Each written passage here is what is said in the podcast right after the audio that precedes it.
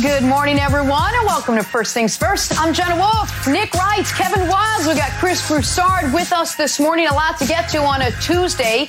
Korean baseball is finally back. We're going to break down their entire schedule. No, we're not going to do that. But Odell is fired up. Mike Tyson wants to mount a comeback. And if he played today, apparently Michael Jordan would average 305 points per game.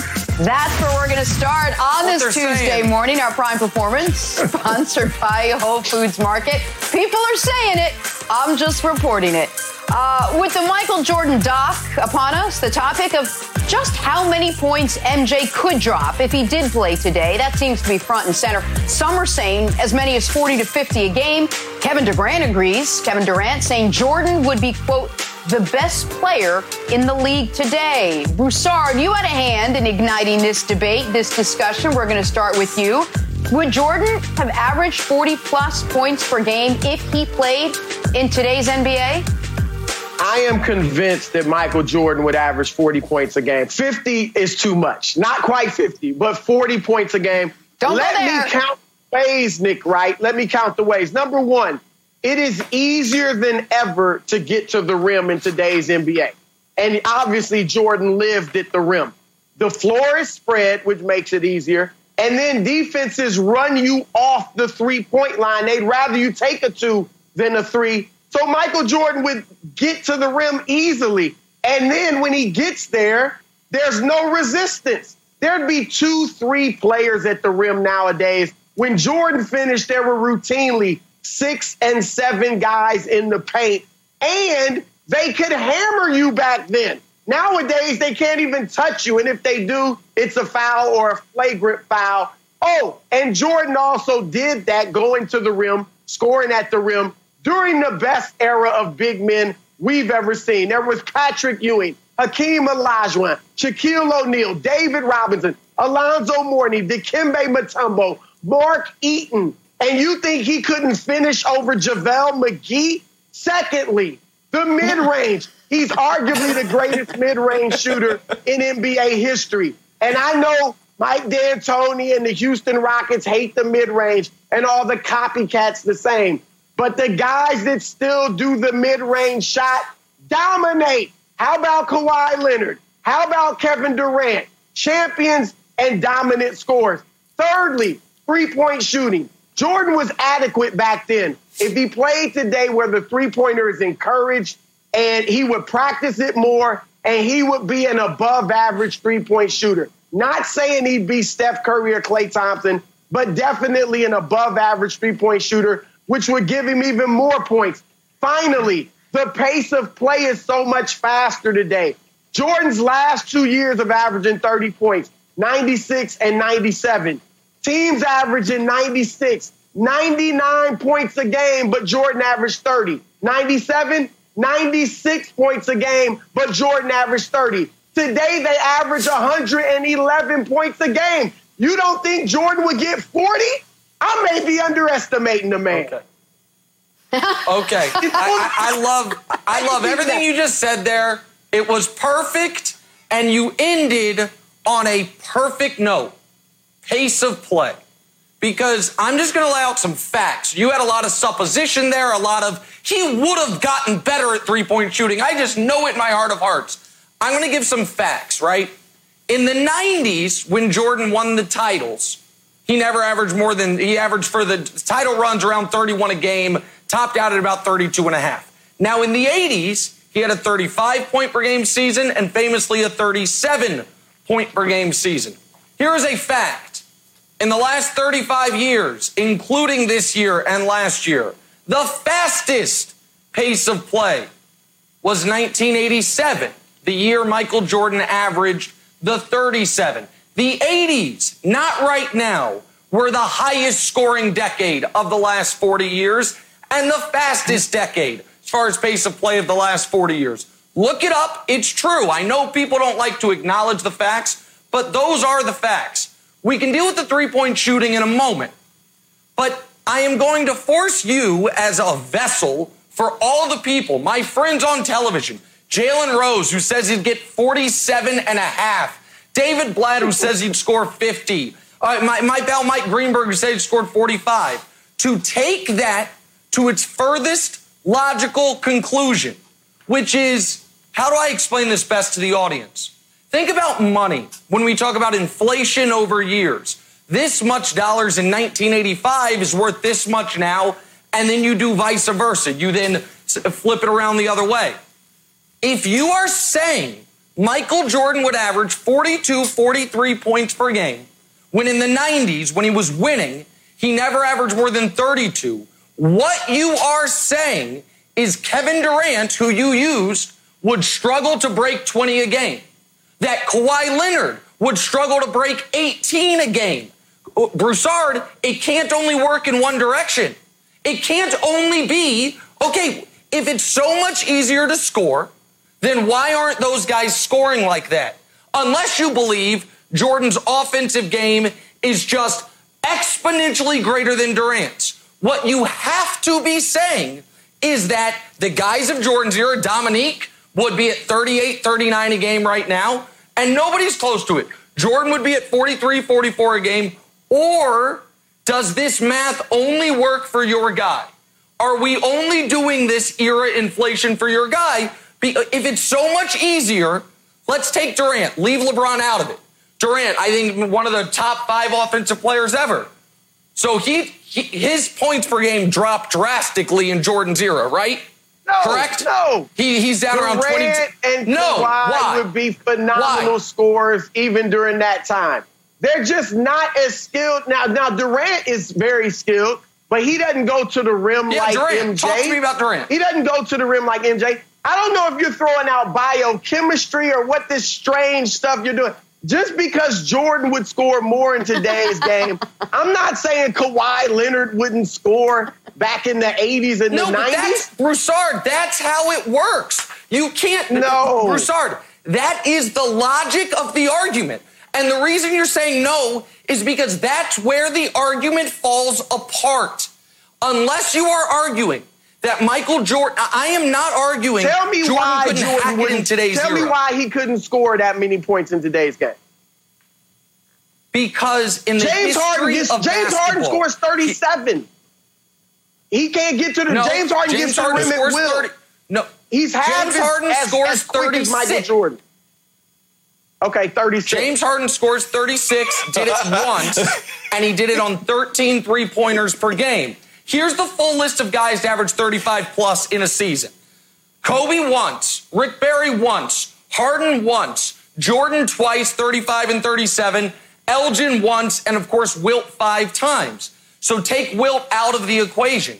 There is a, you can only take 35 shots per 100 possessions in an NBA game. Nobody's ever taken more. In fact, the only guys to take even 34 are Kobe, AI, Russ, and Jordan.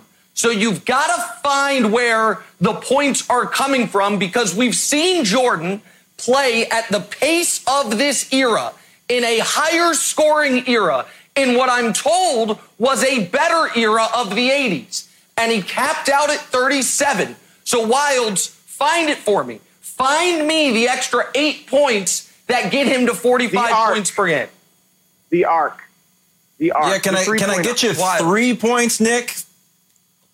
Can I? I can sure. get you three points. Like we've got the Kirk Goldsberry graphic that we've seen and how the uh, shot selection and space on the floor has changed from Jordan's era to Harden's era. So basically, it's the death of the mid range. Everybody knows this. But then if you look around those long twos that D'Antoni hates, don't you think that Jordan could take some of those and force them to be threes, Nick?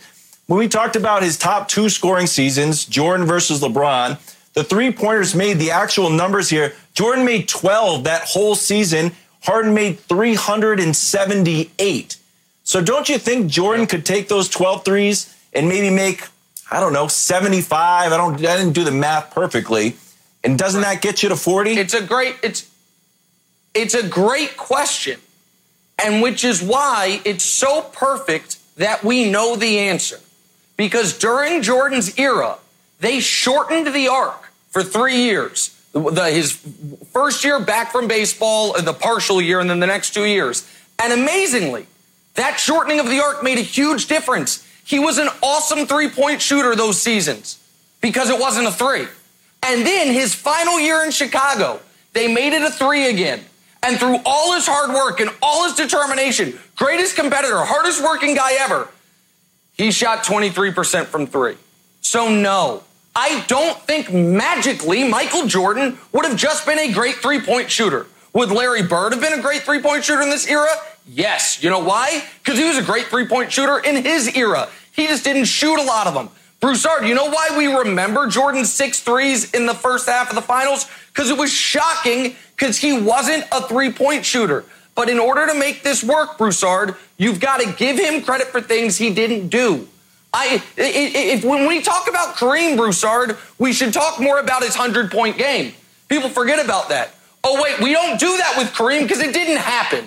We only Nick, do it with Michael Broussard, and that's no, the problem. No, no, it's as simple as this. If LeBron James played back in the 90s, he would adjust to the physicality. People that want to say, oh, LeBron would struggle because it was so physical. No, he would adjust to it and be able to take the hard hits at the rim and still attack the rim like he does now. If Michael Jordan were in the days era, he would practice the three pointer more. And just like when he entered the NBA and wasn't a good mid range shooter and became arguably the best ever in the mid range, he would have become a good three point shooter. That's all I'm saying. Yes. The game is built. That's Zion fine. Williamson, Zion Williamson, who can't shoot and just stepped into the league, is averaging like 20 points a game in 20 minutes a game. Yes. Michael Jordan couldn't score And- like Broussard. that in today's NBA. No, I'm not. Hold on. I am not arguing. It's a straw man. I am not arguing he wouldn't be great in today's game. He would be right now either the best or second best player in the league. No one denies that. But what you guys are doing, and it's amazing how it happens. It's all this around guys between 40 to 55 years old who either grew up watching Jordan or came into the league covering Jordan. They all swear that's the best era of basketball. It's an amazing coincidence how that happened. Not a lot of 35 year olds saying it, not a lot of 65 year olds saying it. It's almost people that tied to the nostalgia of their youth. But regardless, I all I'm saying is you guys are making the argument he would average 50% more points than Durant. That's where we're at. Durant's career high is 32. You're saying Jordan be at 45 in this era. And Jenna, I almost wish, and and and, and I and if only we had something to see if this is a tale as old as time of the old timers saying the rules have changed, the game has been easier. Jenna, do, eh, do we have any evidence that this predates Jordan? Maybe. Oh, but Nick, it's funny you should mention we do have this little gem from back in the 97 All-Star game. Broussard, Broussard, watch this. Would you like to tell Clyde how many points you would score if you played in the game today? How many points do you average? Well, you got to understand with the rules of the day, with the offense not allowed to touch you, can't come in and put three or four guys around you when you don't have the ball. Probably about 65 or 70 might be a good thing, you know. All right, thanks, guys. Oh. Oh, Sounds exactly like your argument. But he's making it about 97. The rules today can't surround guys. Oh, I would definitely average 65 to 70 because dating back to Socrates complaining to Plato, look up the quote about young people today don't respect their old, their elders. The older generation has always said the younger generation has it easier. My generation was better. My generation was tougher. And it, all I have is all of world history to back me up on that. You do have, though, the idea that in my heart of hearts, Broussard, Jordan would have become uh, Mark Price if he wanted to. He just didn't No. want to because, ah, why do it? See, you're holding on to uh, this uh, notion that athletes are automatically better today. Are heavyweights better than they used to be? Uh, I I'm don't not. think so. Every you're not better just be, eh, eh, because you, it's today. That's not true.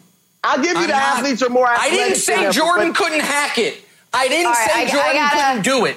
I, I gotta said he break this not, up, guys. Uh, Paul Bunyan. Okay.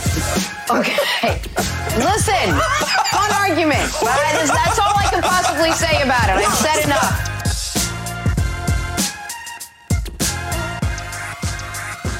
Here with Greg Jennings, we're drawing a blank now. Carson Wentz said yesterday that the Eagles drafting Jalen Hurts, quote, didn't really concern me and that he would be open to sharing snaps with the rookie. Or as my kids say, sharing is caring. But then two minutes later, they're totally fighting. So maybe it's not like my kids say. I don't know. Nick, Wentz and Hurts sharing snaps should have Eagles fans feeling blank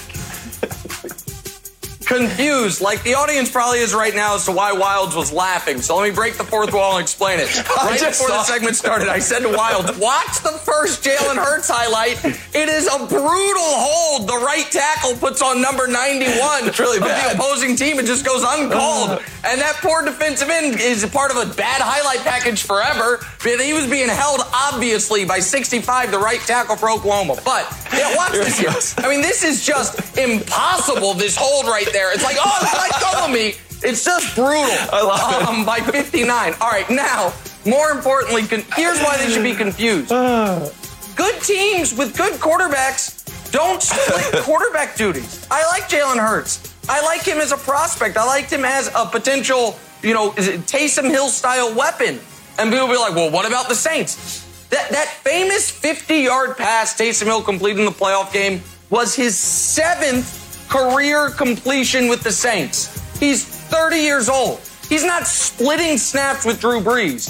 So I'm I'm a little confused, Greg, as to why this narrative has already started when you have a mid 20s elite level quarterback who you just signed to a massive contract extension in Carson Wentz.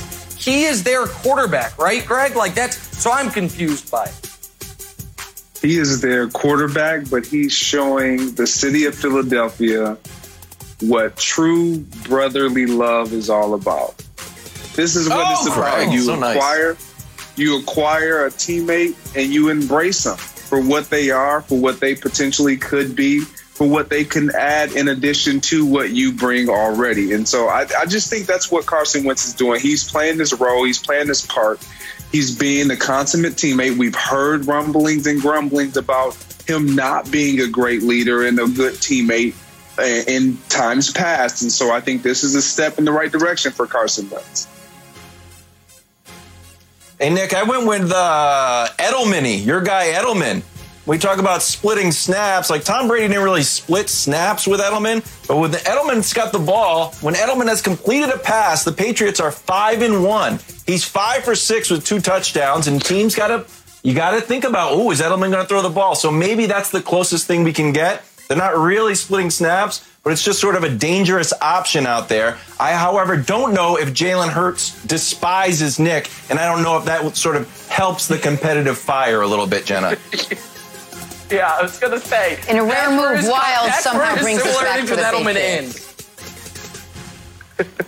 Uh, let's talk some Cleveland Browns now. Odell Beckham released a video yesterday explaining how and why his rehab following core muscle surgery has been so intense. Says he's putting his body back together, and once that does happen, he's predicting a career year out there in Cleveland. Says he'll be bigger, he'll be faster, he'll be stronger, and that this is his time. So, Nick, I ask you, Odell's ceiling this season is blank. First team All Pro. He's never done this. He was second team All Pro in 15 and 16.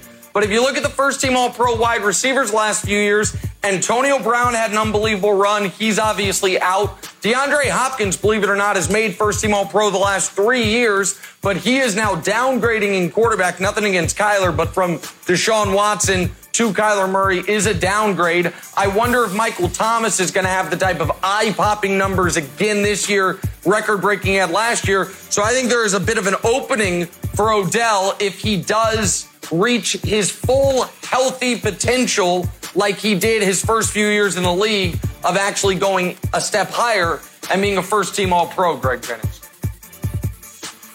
This is all Baker Mayfield based. Um, that's how high his ceiling is. It's Baker based. If Baker takes a step and forward and thrives and progresses, then Odell, we will see what he has always been in this league an electrifying receiver that is dynamic once he gets the ball in his hands. That has not changed. His workout regimens. He's preparing himself. He's doing the little things, the fine details to make sure and to ensure to not only himself, but the Cleveland Browns that he will be ready to go this year. Greg, I went with Wolfian for mine, and it's inspired by Jenna Wolf because both Greg Je- uh, not, Oh. Greg Jennings does conventional workouts when he's on Instagram. Jenna does stuff that kind of looks like breakdancing. Yesterday, she was doing like a, a modified handstand, and she was kicking it out like uh, crazy legs from the Rock Steady crew. You do follow and me. then Odell Yeah. is doing. Odell is lifting a bar over his head, and he's got 10 pound weights tied to the end of it. And I texted Jen, I'm like, what is happening? And she said, balancing that weight overhead strengthens your core and your balance and stabilizes the shoulder. I'm so I'm going. Wolfian because there's both doing exercises that I've never seen in my life. Wait, then full disclosure, read the text that you responded to me with. Oh, I thought he was just moving his equipment into a sunnier spot. So then, Greg, Somewhere so, I- no, outside. Greg, he's carrying the squat rack. I thought he was moving the squat rack onto his tennis court, and Jen is like, "No, that's a workout. He's walking with the squat rack. So uh, the squat rack is a piece of exercise equipment that you're supposed to carry around. All pro, You know what I'm talking about, Greg. If you're carrying around squat rack, all pro. Uh, Can, I just say real quick? I've been Nick. This is for you. I've been down on Odell the last few years. I watched this video. It was all business. I believe him. I'm rooting for him this year. He is Look, solely focused on making Yeah. himself and his team better. I'm Listen, pro Odell. Uh, hey, Thought that America. America, if you want to get Jenna Wolf on Odell's corner, just make it so the only way we will keep playing this video is for her to keep talking about it. It's like, oh, I got to figure out something to say right, here, or they're going to take this video is- off the screen. Can't move on to the next topic. I guess I'll just say something nice about Odell. I got no other choice. No. Go ahead, Jenna. Go, Jenna. Wild Go. started this. We got to move on. Plus, I think all my lights went off. I think somebody really wanted me off screen. Uh, talking some Tampa Bay Bucks now. They have been the talk this offseason. That happens when you sign a Tom Brady and a Gronk. And when you have those two together in Tampa, it is the perfect time for a trademark. How about this? The Tampa Bay Gronkaneers, which, which Oh, boy. currently has two active trademark applications pending. Not one, but two. Nick, the newest Tampa Bay Gronkaneer trademark is blank. It's Party Cove. And now let me explain what I mean here. Follow me down this path for a moment. I'm from Kansas City, Missouri. In the state of Missouri, there's this area called the Lake of the Ozarks. People might know about it now thanks to Oh, the yeah. Netflix show of a similar name. And if you live in a landlocked state like Missouri, you're always looking for a body of water. So people go to the Lake of the Ozarks. And when you're a teenager or in college and you go there, it's like, where do we go? Oh, we got to go to Party Cove. It's so much fun. It's where everybody goes. And you get there and it's really pretty awful. But it's the only thing to do there, so it's like, ah, you make the best of it. That's what Tampa Bay Gronkaneers is for the Bucks. Like, eh, it's the only thing we've got are like Tampa Brady and Gronkaneers, and like, hey, maybe Gronk will carry his wrestling belt onto the field. It sounds fun, but it's kind of depressing, and it's like, wait, I drove all the way for this? So that's what it is. It's Party Cove. If you if you're from a landlocked state, you know what I'm talking about. It sounds good. It's a little disappointing though, Greg. to me it's comical. It's comical. When i first heard about it i laughed and, and so i know that they're being strategic uh, and they're they're getting free marketing because we're talking about it all over every media outlet. So it's i guess that's strategic if you know that we're going to talk about it. But it's comical. I- it, they're going to play football but they're going to also sell whatever they decide to sell, whether it be T-shirts, hats, little Tampa Gronkaneer towels, or what have you. But it's comical right now. All right, I, I put uh, my kids' artwork, and I'm about to do something that every parent does. Ready? When they when their child brings home a piece of art, here it goes. I'm gonna. This will signify a new character. Ready? T- this is Kevin Wildes on Tampa Bay Gronkin, Tampa Bay Gronkaneers. Ready? Three, two, one. That's great. I love it. You work so hard on this. It's great how the red and and the Buccaneers. They, that's fantastic. This is so good. I am so proud of you. Keep doing it. You're doing a great job. Your creativity is really shining through here. You're doing an awesome job. I'm not throwing this in the garbage. Five minutes later. Yeah. Uh, all right, guys, we're going to take a break. Back here, first things first, talking the 49ers now and their continued love for Tom Brady. GM John Lynch said the team decided they had a long term answer in Jimmy G, but it was their responsibility to look into Tom Brady. Nick, I, I know this fires you up. What was your reaction to this? I, the further quote is unreal. We went back and took a hard look at Jimmy. We grinded for a period of three, four days. And I think we both came back and said, you know what? We've got the long term answer in our building right now. Can you imagine applying this to any other walk of life? Someone, you know, an old fling hits you up on Facebook. You want to leave your wife for me? It's like, well, after three or four days of reflection, I was like, nope, I'm good where I'm at. Like, what? I, why are you saying this out loud? Why do you keep telling America, John Lynch and Kyle Shanahan, that you're in like, not in love with your quarterback? So, Jenna, eh, to answer your question, what my reaction was, my reaction was this 1211 Avenue of the Americas. That's the address of where we typically do the show and where I can receive mail. All the Niner fans who were sending me hate all year because I didn't believe in their quarterback, because I was being unfair to their quarterback, because I wasn't giving him credit because he actually had the best passer rating in the league on possessions following an interception, which is just a perfect stat and one people really care about. I feel about your quarterback the same way your coach and GM do, which is he might maybe be better than a 43 year old coming off the worst season of his career. Like a, a counselor, Your Honor, I rest my case on what Jimmy Garoppolo is and what Wilds, what his coaches believe that he is. Uh, okay, I have a few takeaways from that. Uh, Greg, and I'll kick it to you. The first is I didn't realize you were getting that much physical mail at the office. And 49ers fans are big fans of the written written word. So that's nice. So you got a big stack of, of written hate mail is nice. Uh, Greg, the question is for you. Is this really a concern that management needs to manage Jimmy G's ego? Are quarterbacks actually that fragile, or is this just part of business as usual in the NFL? It's both, but the quarterbacks are fragile. Um, and I agree 100% with Nick. And why would you ever even continue to talk about it? Your head coach has talked about it, and then now your general manager has talked about it. If I'm Jimmy Garoppolo, I I can listen. I have a set of ears. If I can interpret what they're saying, they're basically saying, I'm the quarterback just for now. But for the future, there is some uncertainty. Obviously, if they were looking into Tom Brady the way that they had all exclaimed that they are. And so if I'm Jimmy G, I take I take some ownership and I do a real good self-assessment and make sure that I am the long-term quarterback that they are looking for. Because right now they have some they have some preconceived notions that maybe he's not. Like I, I don't know. And so he could be shocked he could be replaced with a draft pick down down the road.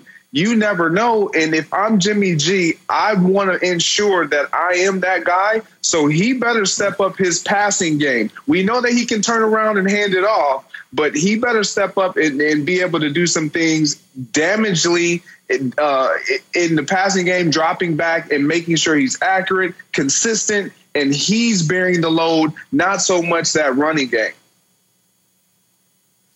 Now, you guys make a great point. Nick, if you're Jimmy G, you just took your team to the Super Bowl. If you had one more quarter, you might have even have won that game. And now you're coaching your GM. They're out flirting with somebody else.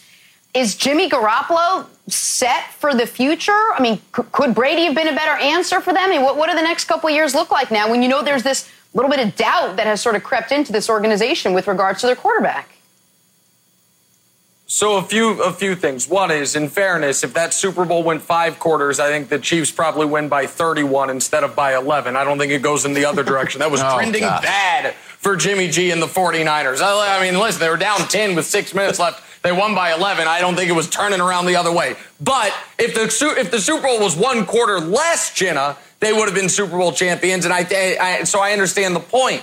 Listen, it, what the Niners are making clear is ah, the divorce would be too expensive, so I'll stay. That's what it is. If, do we think if Jimmy G wasn't under contract, they would have they, they would have chosen this? The Tennessee Titans have more faith in Ryan Tannehill than the San Francisco 49ers have in Jimmy Garoppolo. We are seeing that from choices they made. Ryan Tannehill was not under contract. They could have left. Vrabel could have reunited with Brady, would have made perfect sense. Stay in the AFC, warm weather, winnable division. And the Titans looked at their quarterback situation, Ryan Tannehill, for three or four days, and they said, let's give him 110 million bucks. The Niners looked at their quarterback situation for three or four days and said, I guess we'll stick with our guy who's 15 years younger, coming off the best year of his career. That tells you everything you need to know so, Wildes, I agree with Greg 100%. Yeah, that Jimmy Garoppolo should be renting, not buying. That he should not have full confidence that he is going to be in San Francisco long term, Wildes. I know. Well, the real estate in San Francisco is so expensive, renting might be the only option, too. Greg, I think the question here is like, what is Jimmy G actually supposed to do? If he came out publicly and he's like, hey, I want to throw it around the field, Turn me loose. Let me let me sling it down the field. People would be killing him because they're winning games working how it is. So I don't know what the guy is supposed to do. To me, and tell me if I'm wrong, he is taking the game plan and winning games and then getting criticized for it. What is he supposed to do?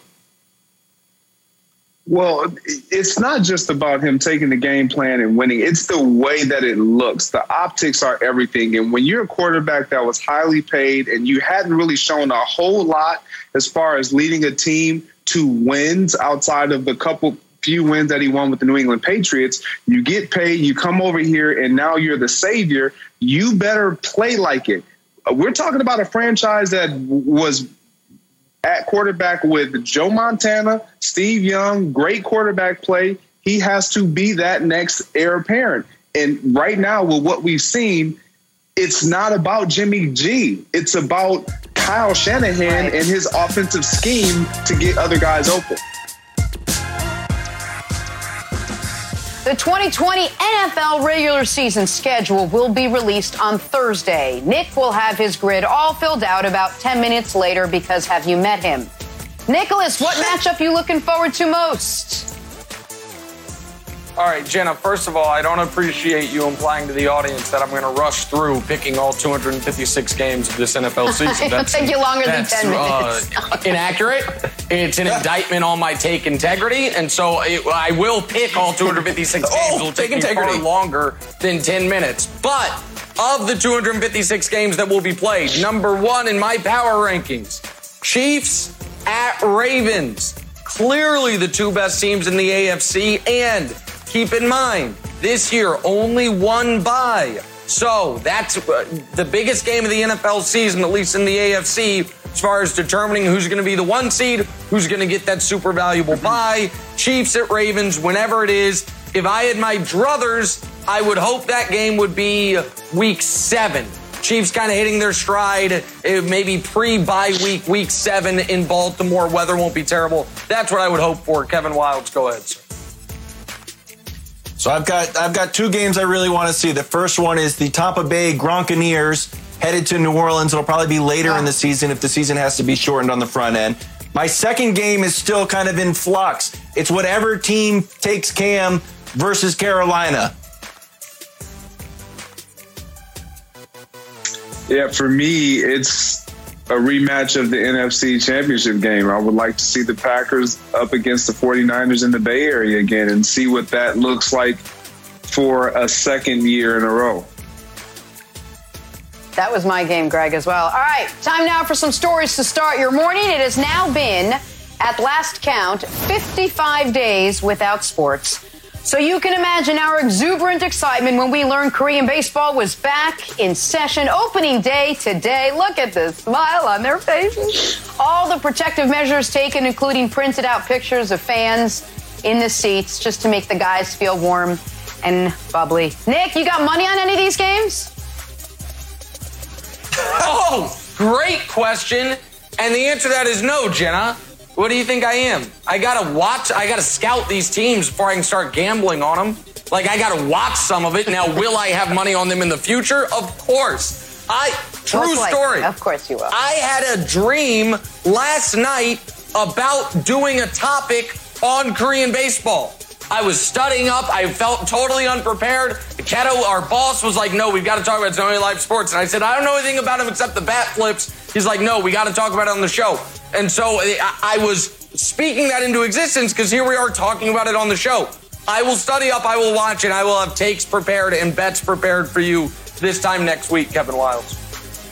Thank you, sir. You know, the bat flips are an interesting thing. Mina Kimes wrote an article about the bat flips and how we're viewing them as disrespectful in, in Major League Baseball. But in Korea baseball, it's just a sign of enthusiasm. It's not considered a disrespectful thing at all. So hopefully, with televised baseball now, the bat flip be- can become more normalized in regular MLB and people can start flipping their bats, you know, all over the place. It would just be wonderful for MLB once we get started. I think it's great overall just to have any type of live sport being played, whether it's in here in the U.S., Korean baseball. Um, it's it's an outlet for someone, someone who's going to watch and want to get away from what's going on around us uh, in our day to day lives. I, I think it's great that we're going to see some type of live sport. All right, good stuff. On to Marshawn Lynch now. How about this? The 43 year old uh, the 34 year old, I was like, that looks odd. The 34 year old is a running back in talks. I know it sounded weird when I said it. I had to look down on my script. The 34 no, year old running back. Brady's 43. That's true. That's probably why. And Brady's going to be 43 uh, early August. He's in, in talks, by the way, Marshawn Lynch, to return to the Seattle Seahawks. Greg, let me ask you does beast mode have anything left in his tank?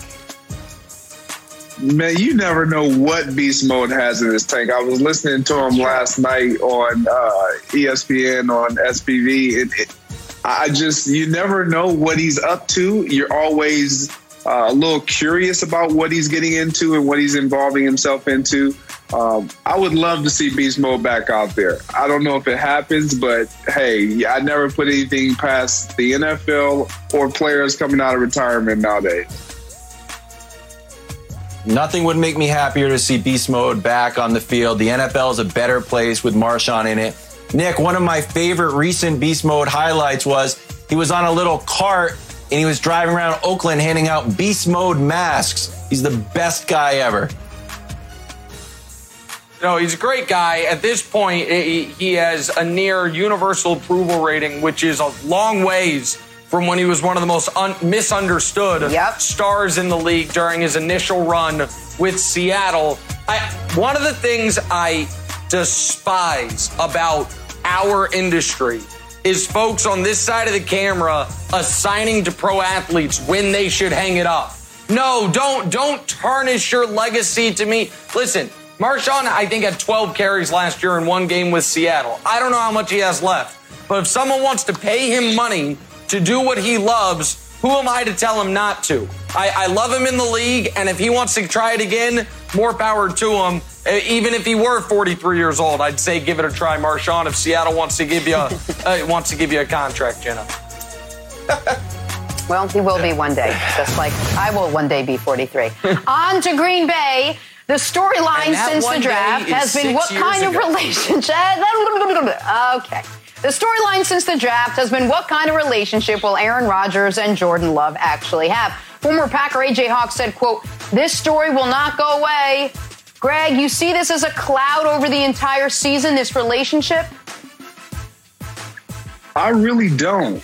I really don't, and it's all up to Aaron. It, it's it's like last year when we had this Matt LaFleur uh, experience in his initial year and what we all thought. I thought it wasn't going to work. I thought there was going to be friction, and there still may be down the road. Obviously, um, the road is here, but I think this is all predicated on Aaron's experience with how he entered the National Football League and what it looked like for him with his relationship with Brett Favre and what he did not like about that. I don't think that that would be an approach that he would take. I had a similar uh, kind of entrance. And for me, every individual, every receiver that walked into that building after that, I embraced. I took them under my wing. I made sure that they knew I was in their corner because of my experience and how ungrateful I felt of walking into that organization. So I just, I shouldn't say ungrateful. I felt how ungrateful others treated me or whatever the case may be. But I don't think Aaron Rodgers will be that guy. I think he will open his arms up to Jordan Love and embrace him. Nick, I kind of agree with Greg here. I don't think this is going to be a big story all year long because I think the Packers are going to be good and this kind of just drifts away until maybe it pops up around the draft next year. Yeah, I, I respectfully disagree with both of you. And it's not because I think Aaron Rodgers is going to act poorly. I think Aaron Rodgers, to Greg's point, is going to treat Jordan Love well and is going to probably treat Jordan Love better than Brett Favre treated him because he understands what that experience was like for him and how uncomfortable it was. But the reason this story isn't going away is because it would appear there are influential people within the Packers organization that are trying to turn the narrative against Aaron Rodgers, that are trying to turn the, the power structure of the team against Aaron Rodgers, and that are waging some type of through the shadows and then also through the draft war against the greatest player, arguably, in the history of their franchise. Rodgers knows that. He can be relaxing and chilling on mountaintops on Instagram, but he knows what's going on behind the scenes. He knows somebody talked to Bob McGinn to give him some of the background or off the record quotes in that article. And because of that, this is going to be a bubbling story all year long. And if the Packers don't win the Super Bowl, and let's be honest, we know who's going to win the Super Bowl next year. It's going to be an even okay. bigger story next offseason when you start to look at Jordan Love, Aaron Rodgers' contract situation, and all of that moving forward, Jen. Nick, let me just follow it up with this. I think what was once an absolutely preposterous idea that the Packers would ever part ways with Aaron Rodgers now on uh, seemingly over the last couple of weeks, it seems like it's coming to fruition. Is there any possibility that Aaron Rodgers would ask for a trade? He's been really great, really great to Jordan Love, but at some point he says, "This "Is not what I want anymore." I, it's zero percent before this year, but after this year, when all of a sudden his cap hits 34 million, the dead money's 31 million, it seems palatable. They would have to eat that money, but they would get massive draft returns for him. It, it's it's in play. We all focused on Greg, the first round pick, Jordan Love. The second round pick the Packers made was just as perplexing. They took a bruising running back that was not on Pro Football Focus's top 250. And the narrative is we are trying to turn into a more of a smash mouth, hard nosed running football team. If that continues, I do wonder if Rodgers presses the issue a bit, similar to how the Packers pressed the issue, Greg, by trading up in this draft to ostensibly prematurely draft his replacement. I honestly don't think he will press the issue. I don't think he will make uh, this a public stunt, if you will. Um, if anything, he'll do things behind the scenes. He'll he'll make sure that his sentiments are felt behind the scenes because that's the way Aaron Rodgers likes to work. He might send out some, some subliminal messaging, you know, via social media or even within his interviews. That's what he tends to do. And people will catch wind of it and then they will interpret it however they so choose, which is what Aaron enjoys. But I don't think that he's going to try to force the issue. He's look, he's the Green Bay Packer legend. He took over for Brett Favre. He got booed when he took over for Brett Favre. He then got everyone to jump on the bandwagon and support him, and he brought a Super Bowl championship to the Green Bay Packers. He's not wanting out. He just wants to understand and know what is really going on. And this idea of the Packers turning into a running game, a running team. You have Aaron Rodgers. Why not play to your strengths? You have the biggest strength. All right, let's end with some Mike Tyson now. The 53 year old Tyson. How about this? I got that age correct. Planning to make a comeback. 53 years old, and that's 15 years after retiring. His trainer said Tyson's hitting with the same speed and power as 21 year olds. Says he could be back in six months. Greg, I'll throw it back to you. Is this realistic? Look, did you see that footage? Is it realistic? I know. I would, I would, Crazy. I would pay pay per view money to watch Mike Tyson back in the ring right now today. He looked fierce. I, there would be individuals I guarantee that would still have a huge amount of fear going into the ring because you just don't know what to expect. I would love to see Mike Tyson back in the ring. Nick, I think this is more uh, fire than smoke here. I think this might happen. Look, he said he wants to get back in the ring for charity, but someone's going to sit him down and say, hey, we can make X amount of money for charity, but if you do a real fight, we can make a ton of money. The uh, Mayweather McGregor, Mayweather made 275 and McGregor made 130. He could probably get north of that, Nick. I don't know if he get north of that, but he certainly could get well into eight figures. He certainly could get at least 25, 30 million bucks. And all the dopes on Twitter who are sharing this video and like, would you step in the ring with him for, ni- for 90 seconds for 20 grand? For 20 grand, that just covers my burial. Of course, uh, yeah, we all want to see him fight. Uh, we would all pay for it. And no one wants to step in the ring with Iron Mike, Jenna. Nobody. We gotta go. See you tomorrow, everybody.